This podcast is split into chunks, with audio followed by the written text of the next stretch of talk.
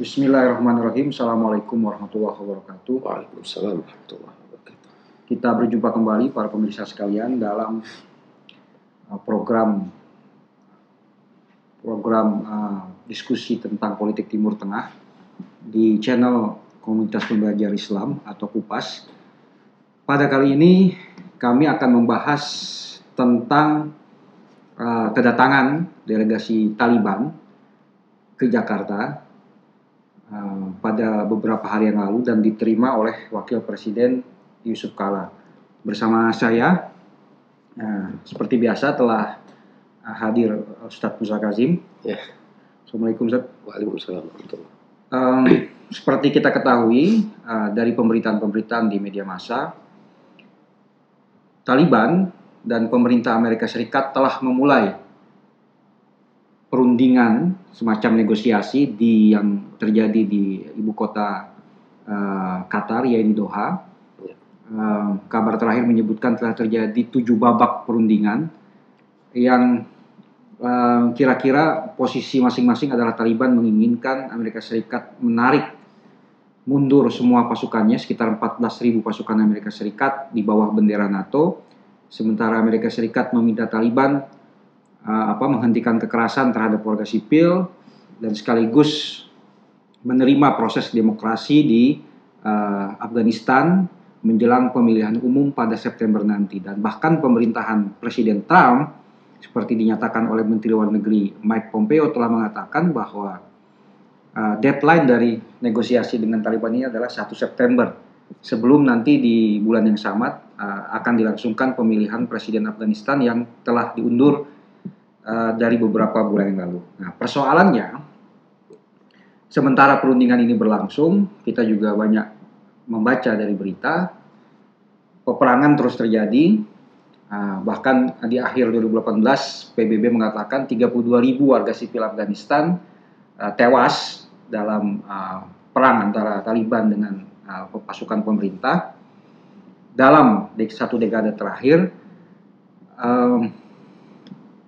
Dan pada uh, saat yang sama uh, muncul pertanyaan-pertanyaan dari uh, banyak pihak termasuk terutama dari orang-orang Afgan sendiri. Apakah Taliban mampu uh, menerima proses demokrasi atau sistem demokrasi di Afghanistan seperti yang diinginkan Amerika Serikat? Ataukah tidak? Ataukah nanti ada semacam sharing power di antara pemerintah demokratis di Afghanistan dengan Taliban yang di, dinilai uh, tidak akan menerima sistem demokrasi. Baik, uh, Stad, sebelum kita membahas tentang uh, atau menganalisis tentang kunjungan delegasi Taliban Ya. yang dipimpin oleh uh, salah satu pendiri dan juga wakil uh, Taliban yaitu Abdul Ghani Baradar, um, mungkin perlu dijelaskan latar belakang Ya. siapa sih Taliban ini? Oke. Ya. Bismillahirrahmanirrahim. Assalamualaikum warahmatullahi wabarakatuh. Seperti yang kita eh, tahu bahwa gerakan radikalisme atau Islam radikal itu telah tumbuh di wilayah yang disebut sebagai anak benua India sejak eh, masa yang cukup lama. Artinya bibit-bibit radikalisme telah ada di anak benua India ini dan dari bibit-bibit itulah kemudian sebagaimana yang kita baca dalam sejarah eh, muncul eh, apa yang disebut sebagai Wahabi versi wilayah ini ya kawasan ini yang lebih dikenal dengan ideologi Deobandi. Dan ideologi Deobandi ini kemudian juga menjadi salah satu penyebab eh, apa menye- penyebab munculnya eh, disintegrasi eh, apa dan eh, separatisme di eh, anak benua India ini yang akhirnya kita tahu melahirkan eh, negara Islam Pakistan dan kemudian eh, meng, apa me- menyebabkan kemudian lahir juga eh, negara lain yang bernama Bangladesh. Jadi sebetulnya bibit-bibit dari ideologi garis keras ini telah ada eksis di wilayah dan kawasan ini. Tetapi kemudian eh, ada sesuatu yang secara eh, sengaja atau tidak sengaja juga bersinergi gerakan garis keras ini tadi antara apa yang terjadi atau yang ada di wilayah dan kawasan anak benua India ini dengan apa yang terjadi di Mesir. Hmm. Dan sebagaimana yang kita ketahui bahwa di Mesir sendiri sejak uh, jatuhnya monarki ada perubahan. Ya. Mesir itu sejak lama khususnya seperti apa namanya Al Azhar itu dikenal sebagai pusat dari Islam modern dan bahkan uh, yang menyebabkan Al Azhar sebagai Al Azhar adalah moderasi yang uh, ada padanya.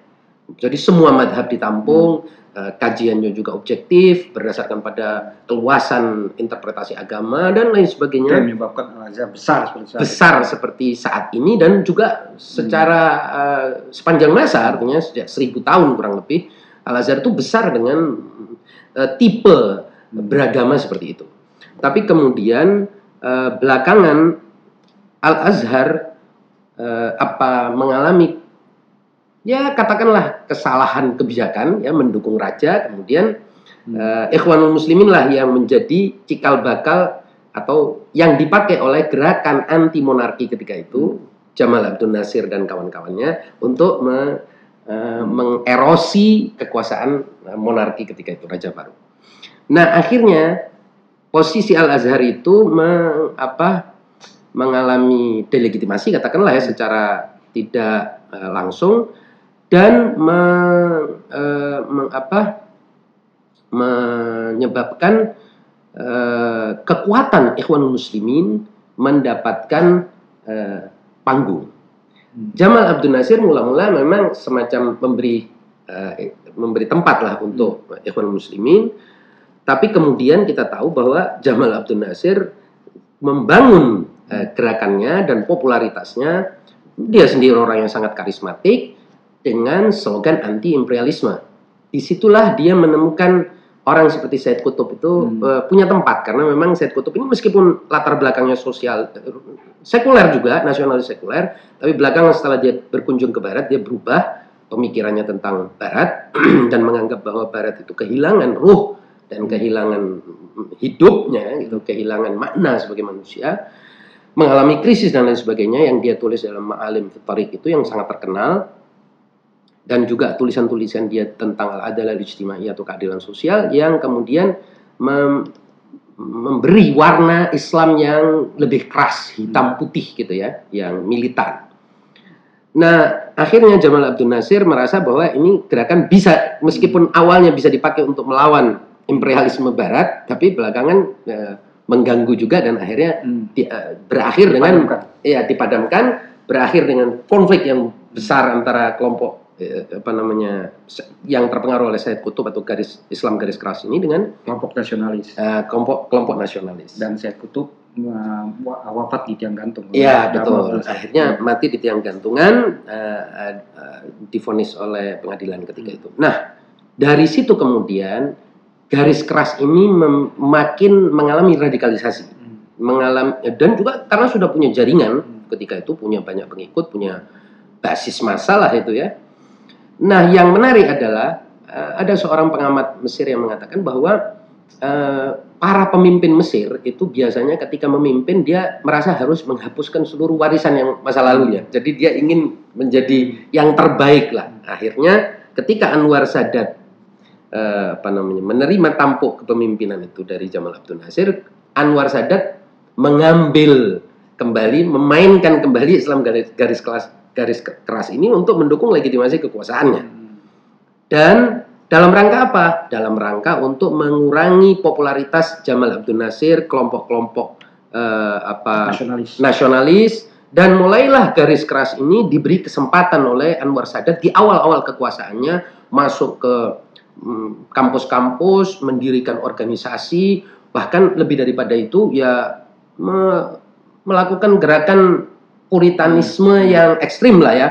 Kuburan-kuburan dihancurkan, men menyatakan bahwa siapa saja yang tidak ikut jamaahnya ini kafir dan seterusnya dan seterusnya dan menyatakan bayat terhadap Anwar Sadat hmm. yang ketika itu kemudian menyebut namanya sebagai Muhammad Anwar Sadat hmm. yang kalau kita lihat Anwar Sadat itu kemudian ada di jidatnya ini ada Hmm. eh, hitam-hitam itu ya untuk me- me- apa namanya men- me- mengukuhkan dirinya sebagai eh, ar-rais al-mu'min gitu ya, Hmm. presiden yang beriman gitu. Nah, tapi kemudian sebagaimana yang kita ketahui Anwar Sadat sendiri mengalami dilema dalam menghadapi ke- kelompok garis keras ini ketika dia merasa bahwa dia ingin mengubah eh, arah politiknya dari yang era Hmm. Jamal Abdul Nasir anti barat Hmm.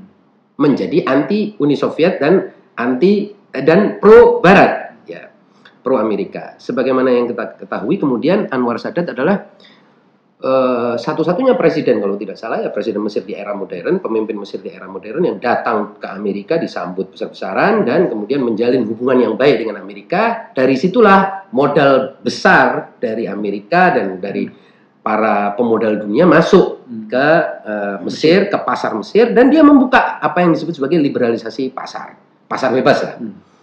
Nah, akibatnya kemudian kebijakan dia ini Hmm. menga- men- mer- marginalisasi kelompok Islam lagi. Hmm. Nah, kelompok Islam kemudian merasa tersisih, mulai muncul gerakan yang lebih radikal daripada Ikhwan Muslimin dan Jamaah Islamiyah Hmm. yang namanya uh, Jamaatul Takfir wal Hijrah yang dipimpin oleh Hmm. Syukri Mustafa.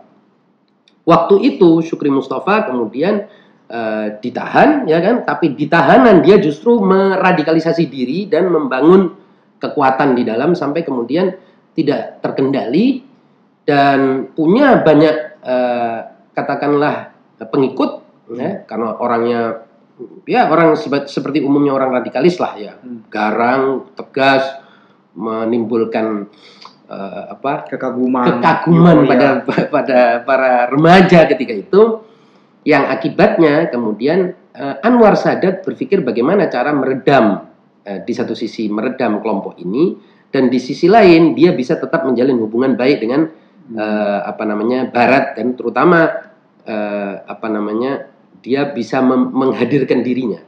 Nah sebelum eh, maaf di e- era sebelum itu fase sebelum itu kemudian kan kita tahu ada perang enam hari yang kemudian di situ Mesir mengejutkan eh, Israel dengan serangan yang sangat Hmm. eh, apa mendadak sampai kemudian berhasil merebut eh, Sinai dan bahkan lebih daripada itu dan di situ ya itu Hmm. eh, kelompok-kelompok garis keras ini mendapatkan momentum dan mendapatkan eh, apa namanya eh, kesempatan untuk maju ke panggung.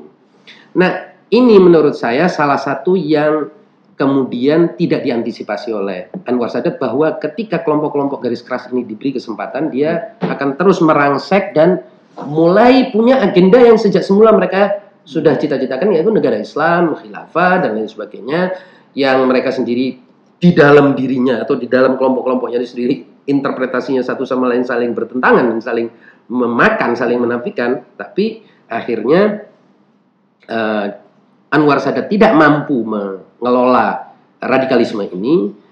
Di satu sisi dia tidak mampu, tapi dia kan punya cita-cita untuk membangun Mesir yang modern, pasar bebas, agenda eh, apa itu namanya, pertumbuhan ekonomi, stabilitas, liberalisasi. liberalisasi. Akhirnya ini kelompok makin tersisih. Hmm.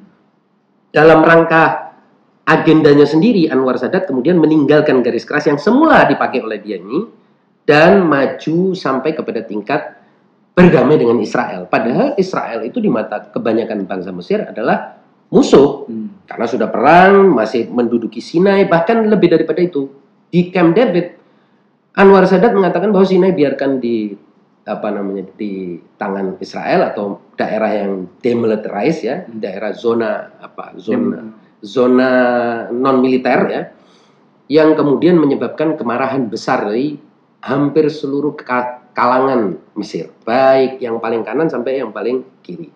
Dan di masa itu terjadi invasi, yaitu kan awal 80-an itu terjadi invasi Soviet. Soviet. Jadi di tengah-tengah Anwar Sadat ini masih susah mengelola karena tahun 78 Camp David itu dia masih susah mengelola kelompok-kelompok radikal ini. Anwar Sadat seperti mendapatkan eh, apa namanya outlet ini. Begitu juga dengan wakilnya kan Husni Mubarak itu sudah lama sejak itu menjadi wakil. Mulailah kelompok-kelompok garis keras ini tadi digiring untuk perang melawan Uni Soviet. Hmm. Nah, perang melawan Uni Soviet di Afghanistan itulah yang mempertemukan antara radikalisme khas hmm. Afghanistan dan Deobandi Wahabi dengan radikalisme ala uh, Mesir, Mesir hmm. ya, jamaat uh, jamaat takfir wal hijrah itu. Yang kemudian adonan ini hmm. menghasilkan sesuatu yang baru hmm. di dunia Islam, yaitu di satu sisi radikal uh, dan kaku uh, serta uh, apa namanya hitam putih hmm. uh, yang datang dari Mesir hmm. dan juga bersenjata ya mengandalkan kekerasan dalam mencapai cita-citanya tapi di sisi lain di Afghanistan ada unsur-unsur etnik hmm. percampuran ini tadi adonan ini tadi melahirkan apa yang dikenal oleh para para peneliti dengan al-Afghanul Arab hmm. orang-orang hmm. Arab Afgan orang-orang. Afgan Arab yang kemudian percampuran atau apa dua jenis radikalisme gerakan radikal ini menghasilkan Al Qaeda itu hmm. dan menghasilkan Taliban. Ini masa-masa munculnya apa? Uh, mujahidin. Kelompok yang disebut mujahidin. Uh, kelompok yang disebut oleh eh, yang disebut sebagai mujahidin itu kan kalau semata-mata orang Afgan dia tidak akan punya hmm. jangkauan ke seluruh dunia. Hmm.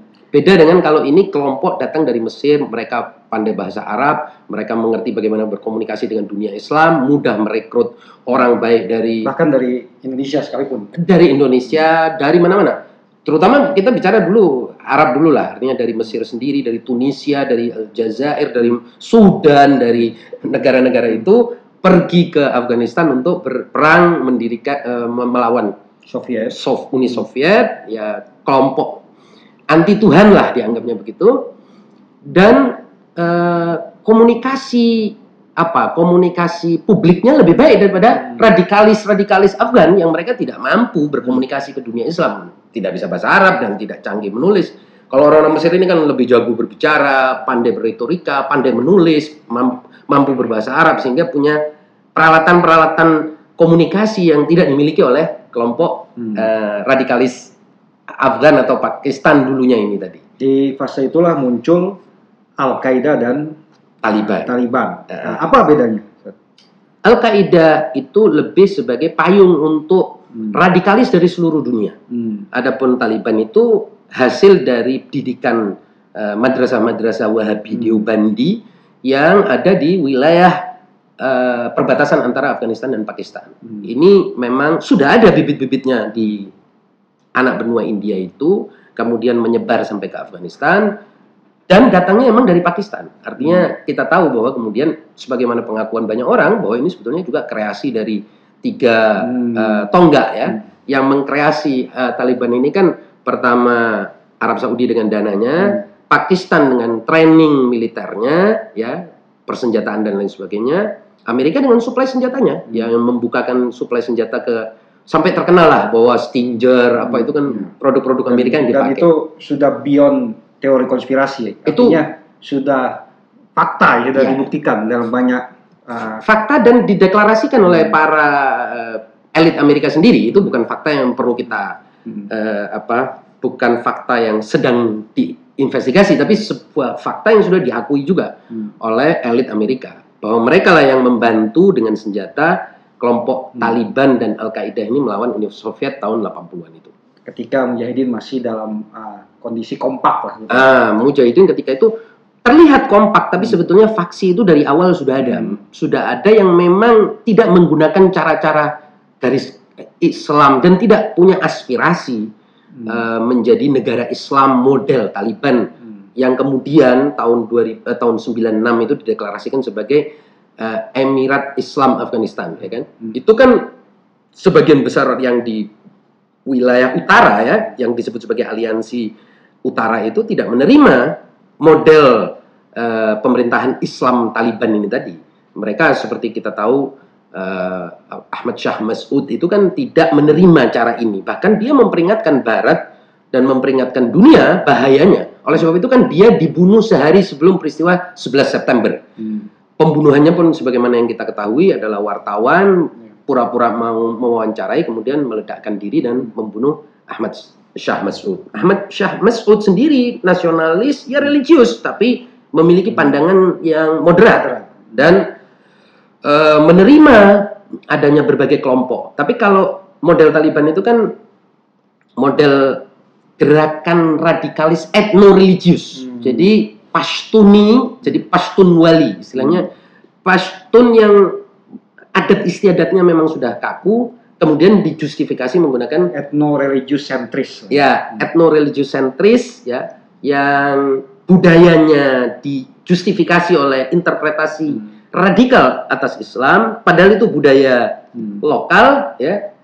yang ingin dianggap sebagai inilah Islam yang paling murni, yang paling tauhid, yang paling sesuai dengan ajaran Rasul Shallallahu Alaihi Wasallam dan lain saya tidak salah ingat juga Burhanuddin Rabbani juga salah satu korban dari uh, konflik uh, tersebut selain Ahmad Samashud kalau tidak salah. Betul. Hanya belakangan Ya. pembunuhan. Dari faksi-faksi mujahidin itu kan yang menjadi korban dari Taliban itu selain Ahmad Syah Mas'ud juga uh, Burhanuddin Burhanuddin Rabbani juga Gulbuddin Hikmatyar dan yang lain-lain umumnya mereka ketika tidak setuju mereka habisi semua kelompok itu Hmm. dan menurut laporan PBB kan hmm, 76% dari tahun 2011 76% kema- korban sipil di Afghanistan 2011 dan 80% 2012 korban sipil di Afghanistan itu tanggung jawab dari eh, kelompok Taliban. Hmm. Jadi uh, supaya lebih clear, Zat, Taliban ini terlep, uh, di luar konteks etnis, Ya. artinya masih seideologi dengan Al Qaeda dan tentu juga ISIS yang belakangan muncul dari rahim yang sama, kira-kira begitu. Ya, kan kita pernah sampaikan bahwa sebetulnya ISIS itu kan eh, perkembangan lebih lanjut Hmm. dari Al-Qaeda. Al-Qaeda bedanya dengan ISIS ad- ada pada bahwa Al-Qaeda tidak hmm, ti- belum merasa penting untuk memiliki negara. Hmm. Dia hanya perlu panggal, pangkalan, basis. A- Asal arti eh, arti harfiah dari Al-Qaeda itu sendiri kan pangkalan, basis Hmm. saja, Hmm. basis perjuangan. Dia tidak merasa perlu merebut Afghanistan, ya, kan dia berikan Afghanistan kepada Taliban ketika itu Hmm. untuk berkuasa dan memerintah. Oleh sebab itu ada Usama bin Laden di satu sisi, di gua-gua Tora Bora dan lain sebagainya, di sisi lain ada Yang yang lebih Umar. yang lebih Ya. publik, yang memerintah. memerintah dan lain sebagainya. Al-Qaeda itu fase di mana kelompok radikalis ini merasa sudah saatnya mendeklarasikan khilafah. Hmm. Inilah kemudian mereka mendirikan state, State. negara, Daulatul Islami fil Iraq wa Syam. Hmm. Negara Islam di Syam dan Irak. Irak. Dan ada filosofinya mengapa mereka perlu Syam dan Irak tuh jelas karena ada sekian banyak hadis yang mengatakan begini-begini, ada nubuat-nubuat tentang Syam dan Irak juga karena mereka merasa kalau khilafah itu harus transnasional, Hmm. harus eh, tidak satu negara, Hmm. harus minimal dua negara dan it- itulah mengapa mereka ber- memulai deklarasi adanya ISIS ketika berhasil menaklukkan eh, Mosul. Setelah sebelumnya sudah ada di Raqqa, Dan Raqqa itu sudah dia kuasai lama, kemudian mereka mendeklarasikan ketika berhasil menjebol em, tapal batas negara Irak dan menguasai Mosul. Maka dideklarasikanlah eh, Daulatul Islami fil Iraq wa Syam atau yang dikenal dengan Daesh ya eh, atau ISIS di bahasa baratnya. Saat kita tahu setelah itu Amerika Serikat setelah 9/11 mengirim uh, pasukan Iya. dan dibantu oleh aliansi utara Heeh. Berhasil menyingkirkan uh, Taliban Mhm. yang sebelumnya disebut menguasai hampir 90% wilayah Afghanistan termasuk ibu kota Kabul Iya. dan sekarang Iya. setelah Taliban terusir dan diperkirakan uh, menguasai sekitar 30-an persen dari wilayah Afghanistan Amerika ingin uh, bernegosiasi dengan Taliban dan pada saat yang sama Iya. delegasi Taliban datang ke Jakarta dari Doha dengan tujuan yang uh, kira-kira sama, bagaimana membangun sebuah pembicaraan damai atau perdamaian lah di Hmm. di Afghanistan. Iya. Apa sebenarnya momen makna momen ini ketika di Doha terjadi pembicaraan antara Amerika Serikat dengan Taliban minus pemerintah Afghanistan, Ya, sementara di Jakarta langsung uh, wakil Amir dari Taliban datang dan diterima oleh Wapres Yusuf Kala. Nah, eh, latar belakang yang saya sampaikan tadi sebetulnya untuk mempertanyakan gitu ya Hmm. kebijakan dibalik mengundang kelompok dengan dengan catatan sejarah seperti ini, dengan profil seperti ini. Karena kan kita ini sedang menghadapi atau katakanlah kebijakan pemerintah adalah melawan radikalisme. Hmm. Jangan sampai membuat bingung. Hmm. Taliban dan saudara kembarnya Al-Qaeda itu adalah contoh Islam radikal yang paling radikal. Hmm. Jadi paling radikal, puncak dari radikalisme. Kalau kita bisa merangkul atau katakanlah kita punya kebijakan dan kearifan merangkul Hmm. kelompok yang sudah sangat radikal ini, maka kita harus bisa menjelaskan ke publik Hmm. untuk apa pada akhirnya.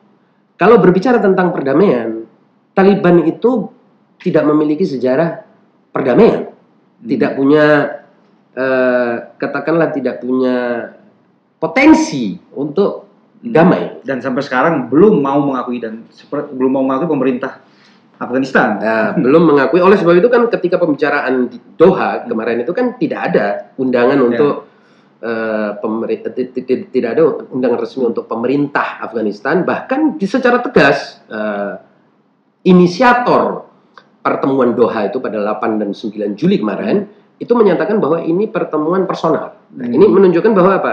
Memang gerakan Taliban sendiri tidak bisa mengakui pemerintah. gitu. Hmm. Ya, personal, personal-personal saja yang diundang. Karena mereka juga tidak mau jatuh mengakui Taliban sebagai sebuah gerakan kan Hmm. personal kan kalau kita lihat undangannya itu ter- terbaca seperti itu. Nah, sekarang di Indonesia mereka Hmm. diundang atas nama Taliban, atas nama Dan ditemui oleh wakil presiden. dan ditemui oleh wakil Hmm. presiden, wakil negara kita kan gitu.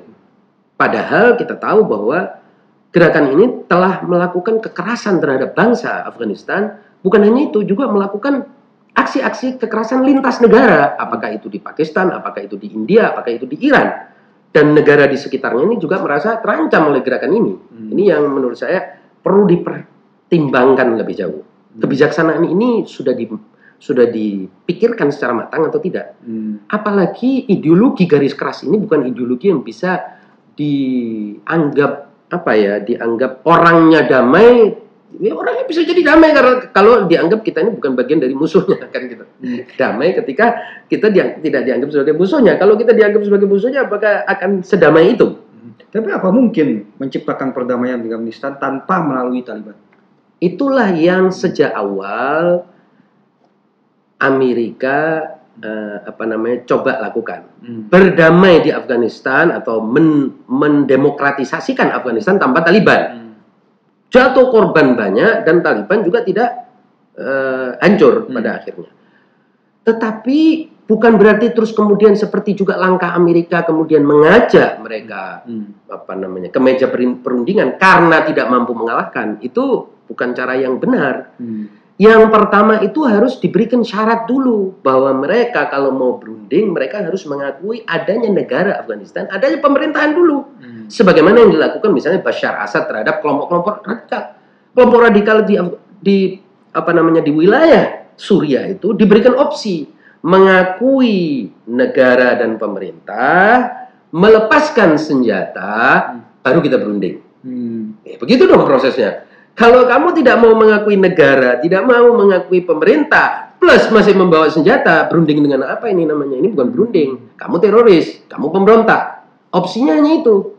Karena kita juga tahu bahwa pemerintah eh, Bashar Assad itu juga memberikan opsi terhadap kelompok garis keras mana, kelompok mana pun yang telah membawa senjata melawan negara dan pemerintah, melawan tentara eh, Suriah untuk meletakkan dulu senjatanya Hmm. Minimal menganggap ada dong ini negara pemerintah kan gitu.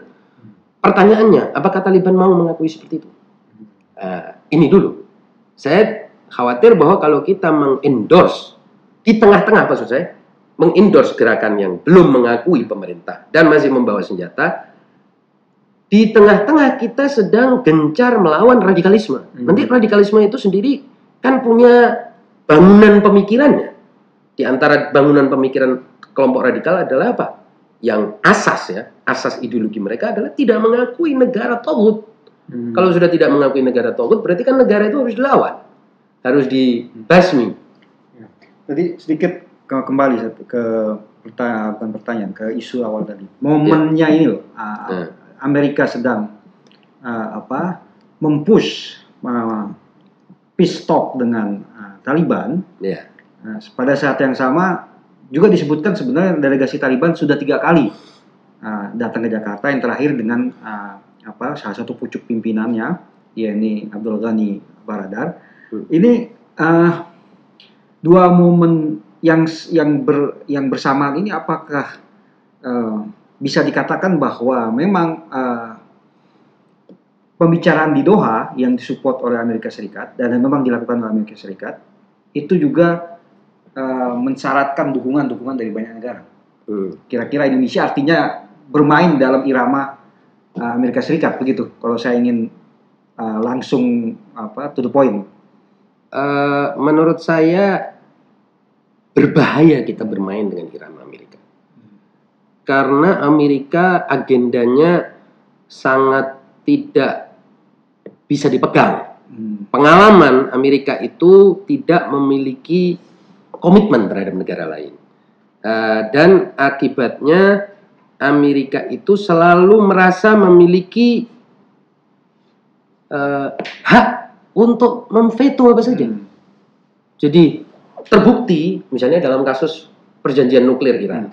Semaunya sendiri ini negara-negara besar berkumpul menyepakati sesuatu, oke, kamu terserah kamu, saya tarik diri di situ. Indonesia jangan mengira bahwa masalah seperti itu tuh akan membawa uh, keuntungan, tapi justru harus mengingat bahwa Indonesia harus berhubungan tuh dengan negara bukan dengan gerakan. Hmm.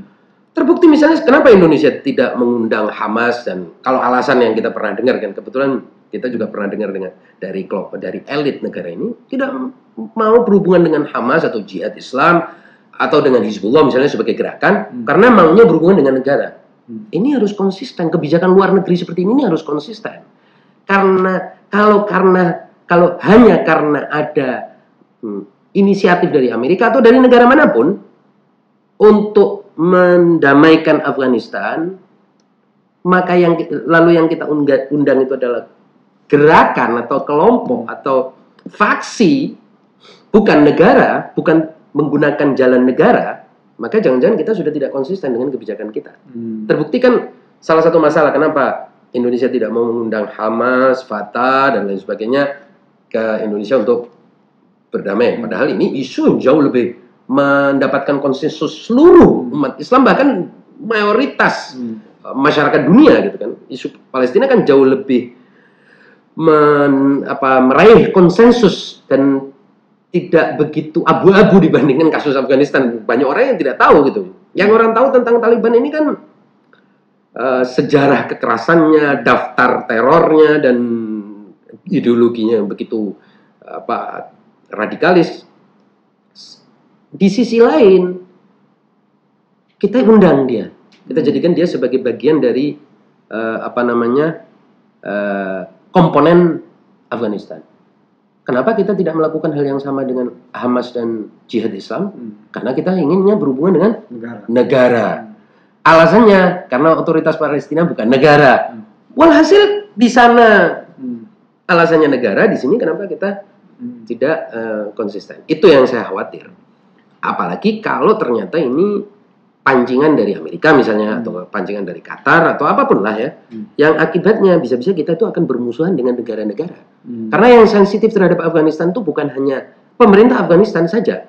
Itu saja sudah cukup untuk alasan bahwa kita berhati-hati ya berhubungan dengan kelompok seperti ini. Tapi yang sensitif itu juga India, Pakistan Imran Khan ini perdana menteri Pakistan juga sudah menyatakan bahwa sulit berhubungan dengan Taliban. Iran juga sensitif terhadap kelompok ini karena ya itu tadi kelompok ini sering uh, semaunya sendiri mau uh, main hakim sendiri melakukan aksi-aksi kekerasan yang tidak terukur, tidak punya uh, apa ya, tidak punya rasional, tidak punya basis rasionalnya. Ini yang saya khawatir. Gitu. Ya. Kita juga tahu bahwa Indonesia uh, memainkan peran penting dalam beberapa uh, perdamaian di ASEAN. Kita tahu Indonesia berperan dalam uh, proses perdamaian hmm. yang masih berlangsung ya kini di Filipina atau di Mindanao dan juga di uh, apa Burma di Myanmar. Hmm. Uh, tapi memang ini uh, sedikit unik karena Indonesia memasuki uh, wilayah permainan yang sangat jauh dari uh, kira-kira uh, dari dari dari uh, apa uh, karakter uh, negara ini atau kira-kira ya, kedekatannya gitu. Kedekatannya tidak ti- sangat sangat jauh. Entah dari bahasa entah dari budaya. Kita Hmm. bermain di wilayah uh, konflik Afghanistan ini. Sementara di ASEAN sendiri kan kita juga masih mempunyai tugas baik itu Burma. Myanmar Hmm. maupun di uh, Filipina Selatan Itu pertanyaan yang juga eh, apa saya kira Hmm. korek ya Hmm. untuk kita sampaikan. Ya artinya ini kan wilayah secara geografis jauh dari kita dan juga tidak ada kita tidak punya pengalaman di wilayah ini. Hmm. Saya khawatir sekali bahwa ini hanya sekedar eh, foto sesi foto Hmm. aja gitu ya. Hmm. Dan dampaknya nanti yang berbahaya. Dampak pertama seperti tadi saya bilang menimbulkan sensitivitas di dalam negeri Afghanistan sendiri dan juga kemungkinan di negara-negara sekitar ya juga membingungkan masyarakat. Masyarakat ini kan dididik sekarang ini lagi diedukasi tentang bahaya radikalisme. Hmm. Bagaimana radikalisme itu bisa kita pahami kalau Taliban bisa diterima gitu. Artinya apa bahayanya radikalisme? Jadi nanti orang akan berpikir, loh, di mana bahaya radikalisme? Anda bisa bicara dengan kelompok yang paling radikal yang ada di muka bumi ini, di, minimal di eh, kalangan muslimin ini sudah diakui sebagai eh, kelompok paling radikal, faksi yang paling ekstrim dalam langkahnya. Bahkan eh, hal-hal yang mungkin kelompok radikalis seperti saya bilang jamaat al-jamaah al-islamiyah tidak melakukannya. Hmm. Intinya kan kita harus memahamkan publik. Itu yang menurut saya. Dan kedatangan yang cuman sesi foto tanpa ada satu hal yang bisa dipahami oleh publik itu bisa mengakibatkan kekacauan, kebingungan masyarakat. Sebenarnya gar- eh, Islam radikal ini bahaya atau tidak sih? Hmm. Gitu. Kalau berbahaya, lah kenapa ini Diterima. diterima dan diajak damai dan seolah-olah ini mereka bisa Hanya mungkin mengenal bahasa damai. berbahaya tapi karena memegang kekuasaan kira-kira. Enggak, berbahaya kalau apa? Berbahaya tapi karena karena memegang kekuasaan maka Taliban bisa diundang kira-kira Ah, itu persoalan Iya, itu iya. tadi. Persoalan nanti memahamkan ke publik. Bagaimana kita memahamkan ke publik? Kalau Taliban tidak berbahaya dan bisa diajak damai Hmm. berarti gerakan yang ya radikalismenya masih jauh lebih ringan itu ya harusnya tidak berbahaya. Itu yang maksud saya hati-hati dengan langkah yang bisa menimbulkan kebingungan dan kekacauan itu Oke, terakhir eh, ini soal Amerika Serikat. Dulu mereka sangat menolak keras berdamai dengan Taliban atau melakukan pembicaraan dengan Taliban. Meskipun Taliban bahkan sejak Osama bin Laden masih hidup sudah menawarkan eh, untuk menyerahkan Osama bin Laden dengan kesepakatan bla bla bla. Terakhir juga mereka eh, menawarkan kesepakatan bahwa mereka tidak akan menggunakan Afghanistan untuk menyerang negara lain terutama Amerika Serikat. Tapi mereka tetap meminta apa, meminta perdamai, berdamai dengan Amerika Serikat. Dan Amerika Serikat menarik mundur pasukannya. Tapi Amerika Serikat atau Washington terus menolak. Nah, hanya pada tahun 2016 ketika Trump terpilih terjadi perubahan eh, sikap politik dan sebetulnya mulai mulai dari 2010 2010 mulai menerima kemungkinan Hmm. berbicara dengan Taliban dan sekarang terbukti berbicara dengan Taliban dan mencabut Taliban dari daftar uh, hitam teroris. Ini apa sebenarnya? Apa memang uh, sudah sangat desperate ingin keluar dari Afghanistan karena perang sudah memakan banyak energi, waktu, biaya dan korban jiwa atau apa? Nah itu tadi saya bilang kalau kita lihat kebijakan Amerika Hmm. Di Timur Tengah secara keseluruhan dan atau maaf di dunia Islam secara keseluruhan dan di Timur Tengah secara khusus kita melihat bahwa Amerika Amerika selalu punya standar yang ganda. Hmm. Tidak ada standar yang tunggal Hmm. dalam melihat masalah. Jadi mengapa tiba-tiba sekarang Taliban menjadi layak diajak kerjasama? Ini menurut saya dan ini bukan kebijakan Trump, ini sebetulnya kebijakan dimulai dari 2010 ketika Obama sendiri sudah ingin menarik mundur pasukan dari Afghanistan karena Hmm. banyaknya eh, kritik dan juga korban yang terus berjatuhan dan ketidakmampuan Amerika menguasai wilayah itu kan ini yang menjadi eh, persoalan.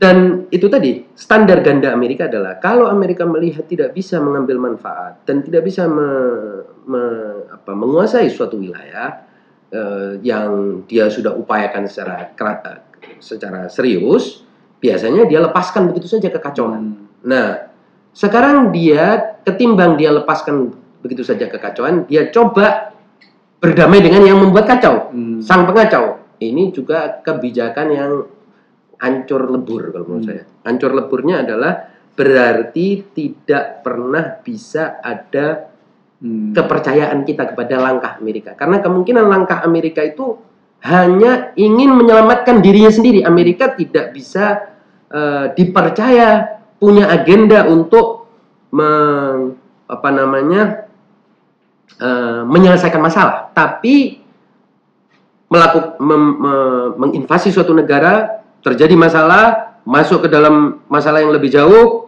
meninggalkan begitu saja seperti yang mereka lakukan di Irak Hmm. dan se- seperti yang akan mereka lakukan sekarang di Suriah.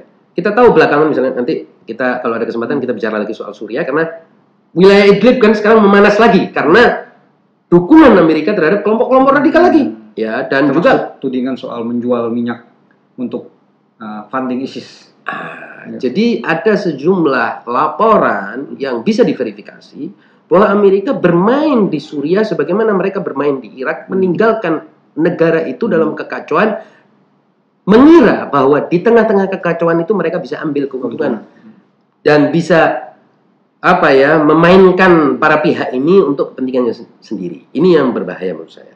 Kalau kita ikut langgam Amerika dalam melihat Ta- Taliban, saya khawatir Indonesia akan kehilangan nama baiknya dan prestasi dan nama harumnya Hmm. di seluruh dunia Islam. Hmm. Indonesia ini punya nama harum yang luar biasa. Saya khawatir nama harum itu akan menjadi bahan caci maki nanti. Hmm. Kalau kita mengira bahwa langkah-langkah kita, kalau kita melakukan langkah-langkah yang tidak terukur dan tidak eh, dianalisis secara lebih komprehensif, itu yang saya harapkan bahwa elit kita harus lebih hati-hati. Jangan mengikuti langkah Amerika karena Amerika ini mau apa namanya berdamai dengan Taliban, bicara dengan Taliban. Bahkan memang Amerika dari awal yang men- mendanai Taliban, membesarkan Taliban dan Al Qaeda set up kantor politik di Doha. Hmm, dan men-set up kantor politik. Enggak, kita bicara dari mulai tahun 80-an kan mereka sendiri yang Iya. mendanai, mempersenjatai, memobilisir seluruh dunia Islam untuk datang ke Afghanistan berjihad dan lain sebagainya sampai kacau. Kacau dia lepasin. Hmm. Habis itu tahun 2001 atas alasan Nah, 11 iya. September dia datang ke situ lagi mau menguasai Ta- Afghanistan, mau menghabisi Af- Taliban, tidak berhasil, tinggal mau ditinggal lagi. Bahkan sekarang sang pengacaunya mau diajak Hmm. damai. Ini menurut saya nggak bisa dipakai ini logika seperti ini karena berbahaya. Nah, selain seperti tadi saya bilang, di sisi lain kita sedang eh, mengedukasi publik Indonesia tentang bahaya radikalisme, pentingnya toleransi, pentingnya membangun Islam yang lebih eh, bisa menerima pandangan-pandangan Islam yang lain, ya kan? Itu kan yang kita harapkan. Pentingnya Islam yang bisa berasimilasi dengan budaya, dengan negara, dengan bangsa dan lain sebagainya. Kok tiba-tiba kita mengajak kelompok yang seperti ini? Ini menurut saya kecuali ada penjelasan yang Hmm. eh, tuntas tentang apa maksud di balik semua ini, saya kira ini bisa meninggalkan eh, kebingungan di tengah masyarakat. Saya kira begitu. Baik, Ustaz. Terima kasih atas penjelasannya. Para pemirsa sekalian, demikian pembahasan kami tentang uh, kedatangan delegasi Taliban ke Jakarta. Yang beberapa hal yang bisa saya catat di sini adalah pertama, uh, siapakah Taliban? Taliban adalah uh, kekuatan uh, politik atau kekuatan etnis religius uh, sentris yang muncul uh, ketika uh, Soviet dipukul mundur dari Afghanistan dan faksi-faksi mujahidin terpecah belah. Dan tadi yang disebutkan uh, oleh Ustadz Musa Kazim, selain uh, Taliban juga ada Al-Qaeda yang uh, awalnya uh, keduanya dibiayai oleh uh, atau dibangun oleh aliansi tiga serangkai yaitu Pakistan, Saudi dan Amerika Serikat. Dan juga yang penting untuk di garis bawahi adalah bahwa kedatangan uh, delegasi Taliban ke Jakarta ini uh, harus diberikan penjelasan yang tuntas karena bagaimanapun Taliban adalah representasi dari kekuatan uh, atau kelompok radikal yang Paling radikal. paling radikal di Par excellence. uh, par excellence di muka bumi ini sementara pada saat yang sama pemerintah memiliki uh, kebijakan atau uh, disebutlah program untuk menderadikalisasi uh, kelompok-kelompok radikal. Artinya seperti yang uh, tadi uh, Ustaz tanyakan dan menurut saya pertanyaan itu valid adalah bagaimana uh, uh, kita menjelaskan kepada publik bahwa kita melawan radikalisme sementara pada saat yang sama kita juga menerima uh, kelompok radikal bahkan oleh uh, pejabat nomor dua di Republik ya, ini. Demikian uh, pemirsa sekalian pembahasan kami Uh, kurang lebihnya kami mohon maaf. Bila hidayah. Wassalamualaikum warahmatullahi wabarakatuh. Waalaikumsalam.